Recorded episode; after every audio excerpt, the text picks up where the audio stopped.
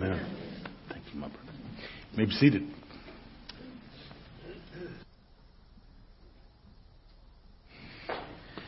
Uh, just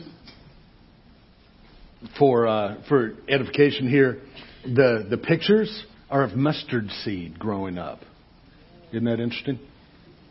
Maybe, maybe not. Maybe it'll be more interesting by the time we get through this. Uh, I want to tell you a little little story real quick. About it was 20 years ago this summer that I went on a camping trip. Uh, I went to a portion of the national forest called the Cohutta Wilderness north of Atlanta. Took my dog.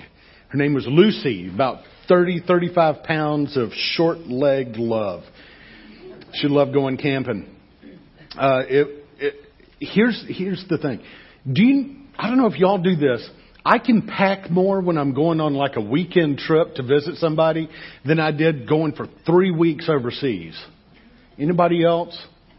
It's like the shorter the time frame you're going, the more you pack. Oh my good. Yeah, the more you need. Yeah. Well, that worked for me on this trip. I, I'm an experienced hiker. Well, I was at the time, right? I was an experienced hiker. I was, you know, young, strong, and I knew what I was doing. I knew I was going to a place where I was going to hike about two miles in so that I could camp on the top of a waterfall. You know, and the, the land surrounding that. So I was like, it's only two miles. Um, you know, I, I took my big Bible instead of the pocket edition. I took a, a full, you know, five subject notebook instead of a couple of sheets of paper to write anything down on. I was just, this was the time for me to get away and just be away from things to be with the Lord, right? So, and then I thought, well, it might get cool up there. I took blue jeans with me. Who takes blue jeans on a camping trip? You know, when you're hiking, you got to put it in a backpack. You, you know, take. Them. I did. I I took all kinds of stuff. I was like, it's only two miles. You know, it'll it'll be easy. Well, we got there and and started going in. I didn't realize that about 250 yards down a trail, then the trail takes a left and goes down nearly vertical stuff to get down to the waterfall. And so it was a little dicey, but went down, camped out, met with the Lord. It's a good time. But that night it rained. Okay, it it poured. Dog was up all night. She doesn't like thunder. Um, but the problem is all that heavy pack that I had. Now I had the heavy pack and everything in it has water in it. All right, so it's it's I don't yeah I want to say it was twice as heavy, right? Because that makes me feel better. So when I'm going out,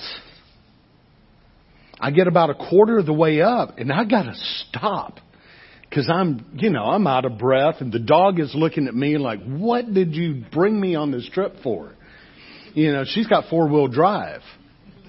And I'm sitting here thinking thoughts like, if I fall over backwards on this hill with this pack, I'm going to be like a turtle. I'm not going to be able to get up. you know, and by the time I got about halfway up, the dog is looking at me like, you're going to have to carry me, bud. And I'm looking at the dog and thinking, there's no way. And, and about three quarters of the way up, I'm thinking, okay, well, if I pick up the dog, maybe I can leave the pack. And I was seriously considering what can I leave behind out of my pack? And, and my stops to rest you know, were getting more frequent and they were getting longer and the dog was madder at me and I was madder at the dog and it was, you know, I didn't, I didn't know if I was going to make it out with everything I had. Um, but I did. And when we came around the corner on the trail and I saw the truck, that was one of the prettiest sights I've ever seen. And I go up to the to the truck and I open the door and I look at the dog and the dog looks at me and said, "You got to put me up in there." You know, she wasn't jumping, and so I did. I picked her up and put her up in there, and and uh, I, she slept the entire way home. So about two days after, I won't tell you what I did. But have you ever been in in a place where you weren't sure if you were going to keep on going?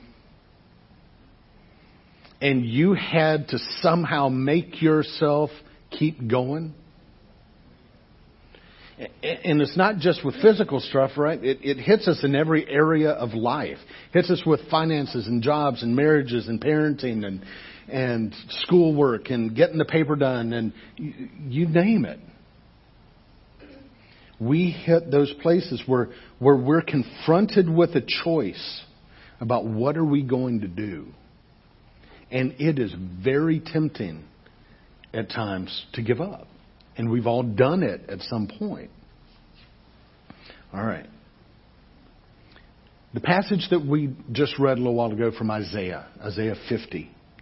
Uh, it, it's talking about someone who was suffering.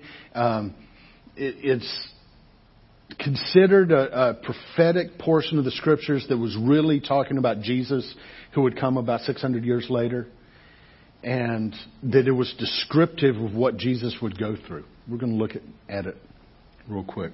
But this is what it says in there that I wanted to point out. The, the, the writing says, I offered my back to those who beat me, and my cheeks to those who pulled out my beard. Now, ladies, I know what, what y'all think about that. Guys, I hope you've never gone through that. That was a kind of a common way to humiliate and, and subjugate people at the time. It's plucking out the beard.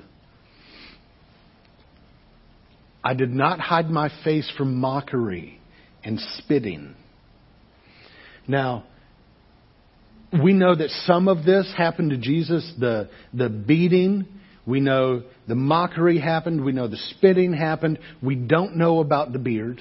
None of the biographies that we have of Jesus by the eyewitnesses said that that happened, but it might have, it might not have, right? Uh, but it was common at the time. So, or it wasn't uncommon, I guess. It's a better way to put it. So it may have happened to Jesus. But the point is, if you ever get in a spot like this, metaphorically, if you ever get in a spot, most, most of the time, I think people today have the reaction of, God, why'd you let this happen to me? Don't you care? Where are you? if you're even thinking about God at all. And what I wanted to point out is that's not how the suffering servant chooses to act.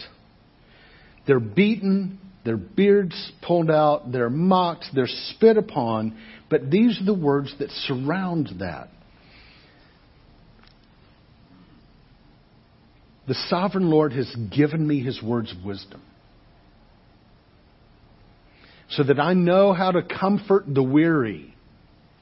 Wait a second. You're the one being beaten. You're the one being kicked and spat upon. You're the one that it's all coming down on. Yeah, but God's told me how to comfort the weary. Who thinks like that, right? Morning by morning, He wakens me and opens my understanding to His will. What? How can you be talking about His will when this stuff is happening to you? Oh, but God is so gracious. He speaks to me. He, he, he talks to me about who He is and, and, and what He wants. Because the sovereign Lord, the, the, the suffering servant says, because the sovereign Lord helps me. And, and a lot of us would look and say, what you, God is not helping you. Look at where you are. And he says, No, no, no, no, no. You have it wrong. Because the Lord helps me, I will not be disgraced. You won't be disgraced. You'll be mocked. People are spitting on you. Oh, I'm not disgraced. God, God won't have me be disgraced. Do you, do you see the? This is almost like poetry here, right? How can this be? Because all this stuff is happening to them, and they're saying, oh, but God has my back. And then they say, therefore I have set my face like a stone. I'm determined to do His will. Who thinks like that? Jesus does, and we're supposed to grow up and become that mature ourselves, right? This is supposed to be how we think.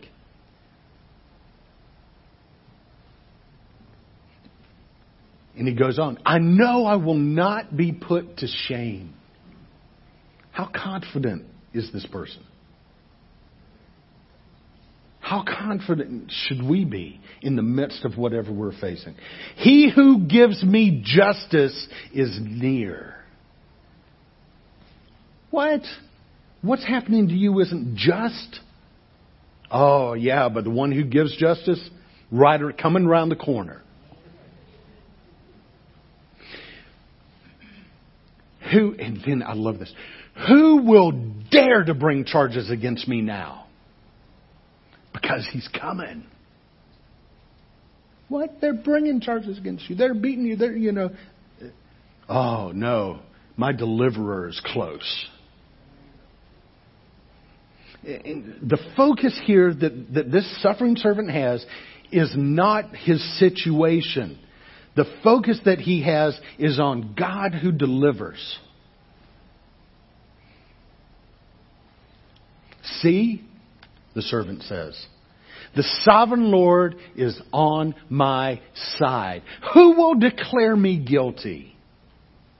All my enemies will be destroyed like old clothes that have been eaten by moths. They won't be destroyed by fireball from heaven. They're just going to waste away over time. Can you imagine having this kind of confidence in the God who delivers? Y'all, a lot of a lot of you now, a lot of you have been in church a long time. Our God is mighty to what? Say. He is our deliverer. He is not our God who is mighty to keep us from getting in bad situations. That's not his name. He's the God who is mighty to save when you're in bad situations.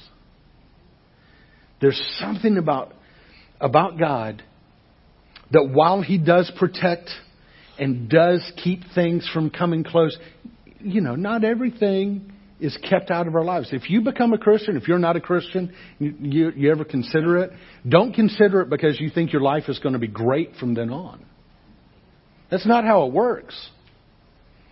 Christians face awful things. They face things that cause grief and they face things that it's awful. It's bad. It's not as bad as you what you may be facing now because God does protect and God does intervene and God does but don't think that it's going to be easy street if you become a Christian. I just wanted you to know. I want I feel like it's fair to disclose that.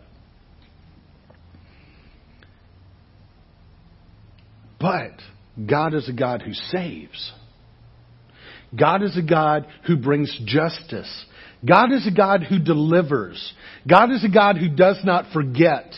God is a God who walks with in spite of. That's who He is.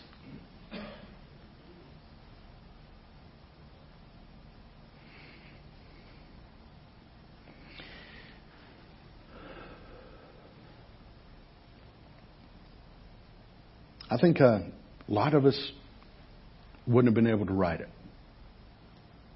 We'd write the woe is me, for God has abandoned me. But this, this is challenging.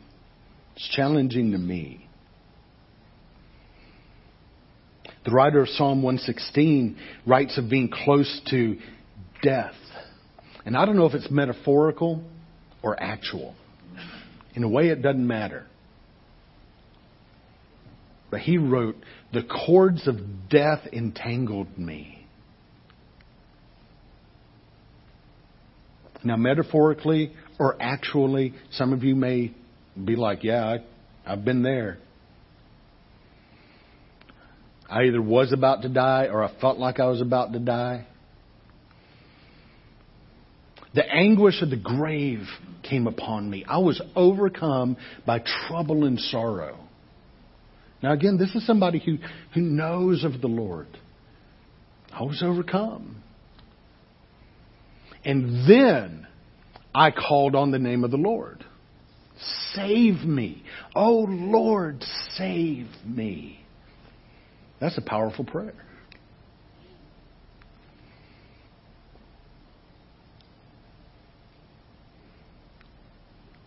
The psalmist does what a lot of us might do calls out to God.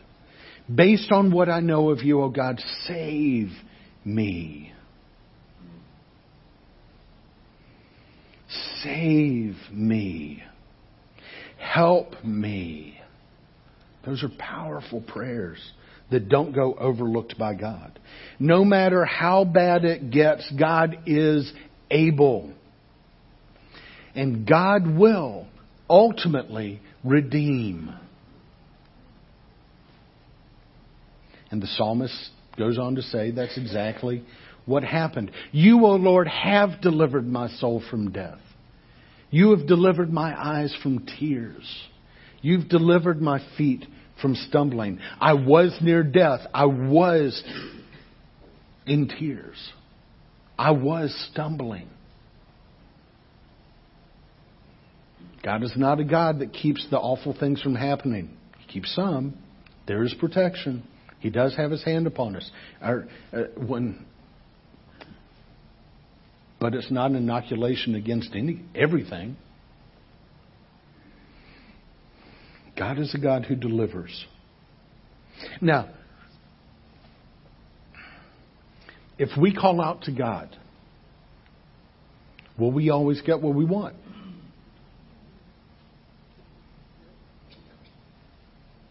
No, we won't. If we did, if we always got what we wanted, we'd never die. I'm talking about this side of heaven. I have no idea what would happen in football games. Because both sides are, you know, praying for their team. I don't know what would happen. I've no idea. Would we get justice or mercy? Oh, we want both. I want justice when you've done it to me. I want mercy when I've done it to you. You want justice when I've done it to you. What happens? I don't know. You don't always get what you ask for. Don't always get what you want. But still, God is not unknowable. God is not without compassion. God is not without power. God is always the same. He was the same yesterday, He's the same today, and He will be the same and forever. That's who He is. God is a God who saves. Now, Jesus taught His disciples to pray for healing. He taught them to cast out demons. He taught them to do miracles. He sent them out two by two to do it. Did they do it? Yes. Did they believe that that they were empowered to do that? Yes. Wasn't their power, it was his, you know. And they they sent them out. They had great success. But in the account from Mark 9 that we read today, they were praying for somebody who needed healing, needed something cast out. And did it happen? No. no.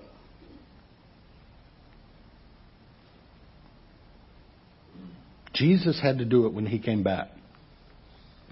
Now, I want you to know know something. You you've you know this this whole account, but I want you to notice that when Jesus comes back and he's got the power, he's got the authority, he says it and it happens right. When it happens, does it get better immediately? No. In fact, it gets worse. Jesus tells the spirit to get out. The spirit screams and then threw the boy into another violent convulsion before it left. And then the boy appeared dead. A murmur ran through the crowd as people said, He's dead. These are people, they knew what dead people looked like. Said he's dead. Sometimes, folks, I'm telling you, when you call upon God and when and, and say, "Oh, save me," and God starts to work in it in a new way because you've invited Him in, it can get worse. Don't be surprised that when God starts working in your life, you look and say, that's worse. I don't think it really is worse, but it sure does look that way, doesn't it? Oh God, I'm having this awful time with my boss who wants me to do illegal things. Oh God, help me and deliver me. I got fired. Thanks, God, you know. Okay. But the, that, y'all, this is reality. When God works in your life, sometimes you look at it and wish He'd kept out. But don't let that sway you. God knows better. He sees farther down the road than you do. Okay?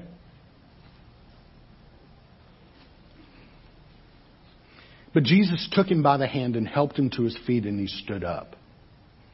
I don't know if he was really dead or not, or if he just looked like it, but it looks bad sometimes. Now, later on, the disciples asked Jesus why they couldn't do it. Because they'd done it before. Jesus had celebrated with them when they'd gone out and done it. They knew they could do it. This was like, you know, oh, he needs healing? Yeah, we got this. It's like I picture Barney Fife in my head. Yeah, you know. We can do it. And they come and they're like, oh. Nothing. It just gets worse and nothing happens. And so they come to Jesus. They're like, wait a second. We've done this before. You told us to do it. You gave us power. What happened? Why couldn't we do it? And Jesus replies, this kind can only be cast out by prayer. What do you think they were doing?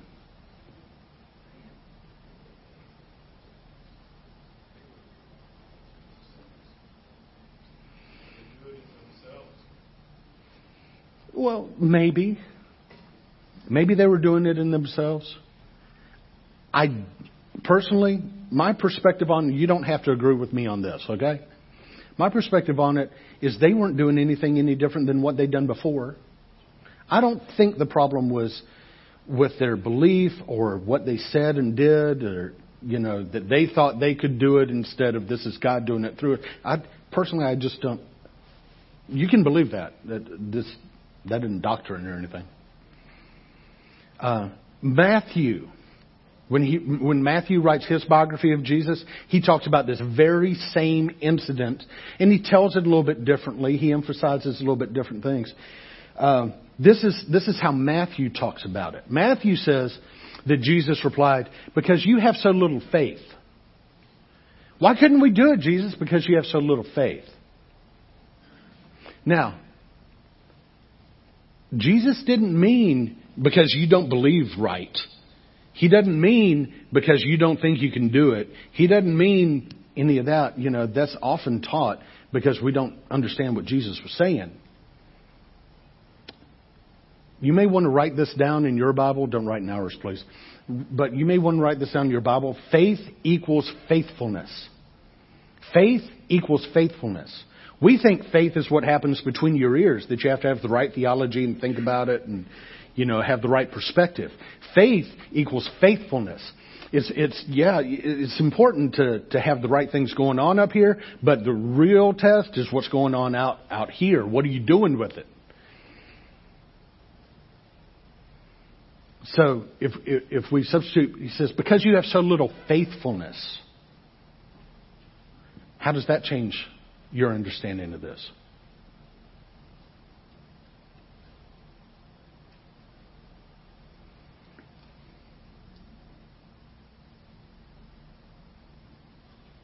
Because you have such little faithfulness. If you were faithful, it would have been different.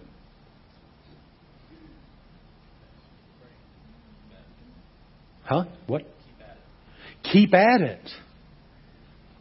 This wasn't Jesus saying, You don't believe the right things. They believed the right things. They were trying to do it like He told them to.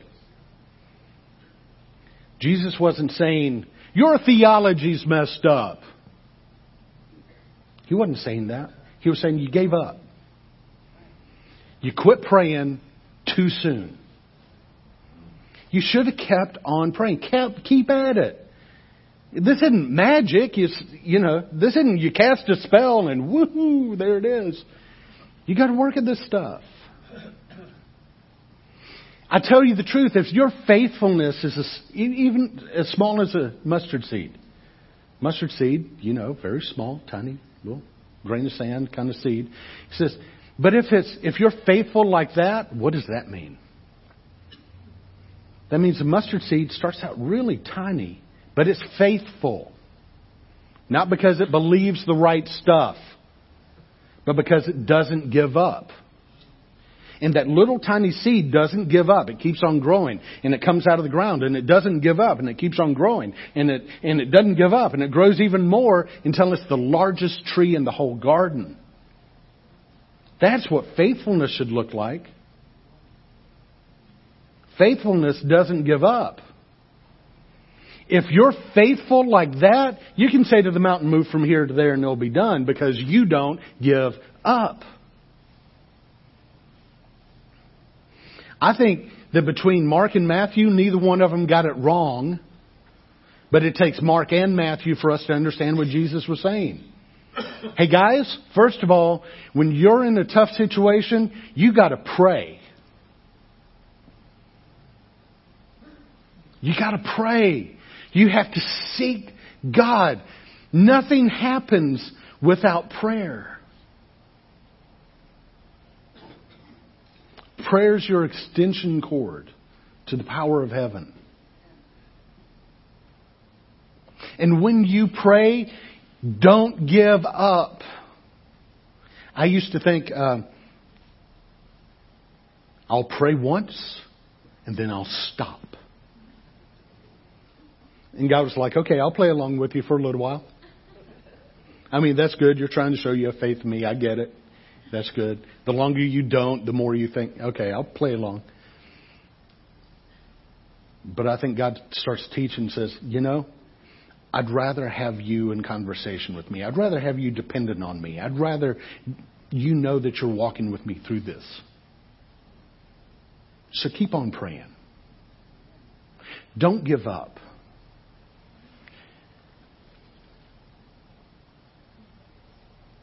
The overall message is Jesus told his disciples, You gave up praying too soon. James said, If you're going to be faithful, it requires actions. Faithfulness doesn't happen up here. Faithfulness happens when the marriage is tough. Faithfulness happens when you're not sure if you'll make payroll. Faithfulness happens when it's going to take a few all nighters Faithfulness happens when they aren't getting well.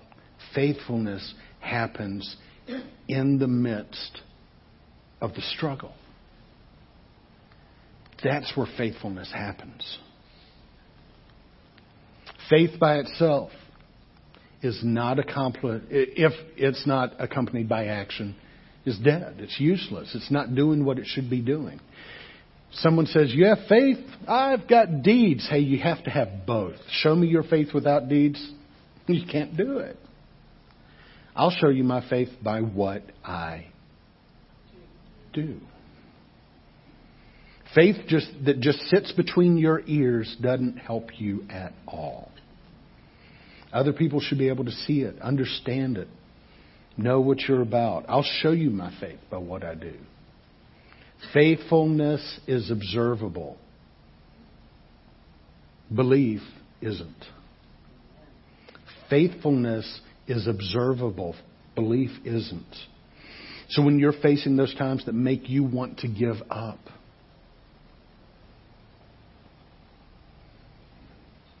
what you believe is important because hopefully your belief encourages your actions and what you do is of utmost importance. Don't give up. Pray. Seek the Lord. Call out to Him. Don't stop. He is a God who saves. He is good all the time and all the time. He is good. It doesn't mean you get what you want. I want the Bulldogs to win. I don't care what the other team is praying for, right? You might not always get what you want, but you will have what you need. Pray and don't give up. A couple of good Anglicans here. John Wesley, God does nothing but by prayer and everything with it. And Papa John Stott. Anybody know Papa John? Prayer is not a convenient device for imposing our will upon God or bending His will to ours. Doesn't work that way, y'all. But it's the prescribed way of subordinating our will to His. As you pray, you'll come to know Him better and want what He wants and see it from His perspective and know when He delivers you because He is a God who saves. Don't give up. Always pray. Amen.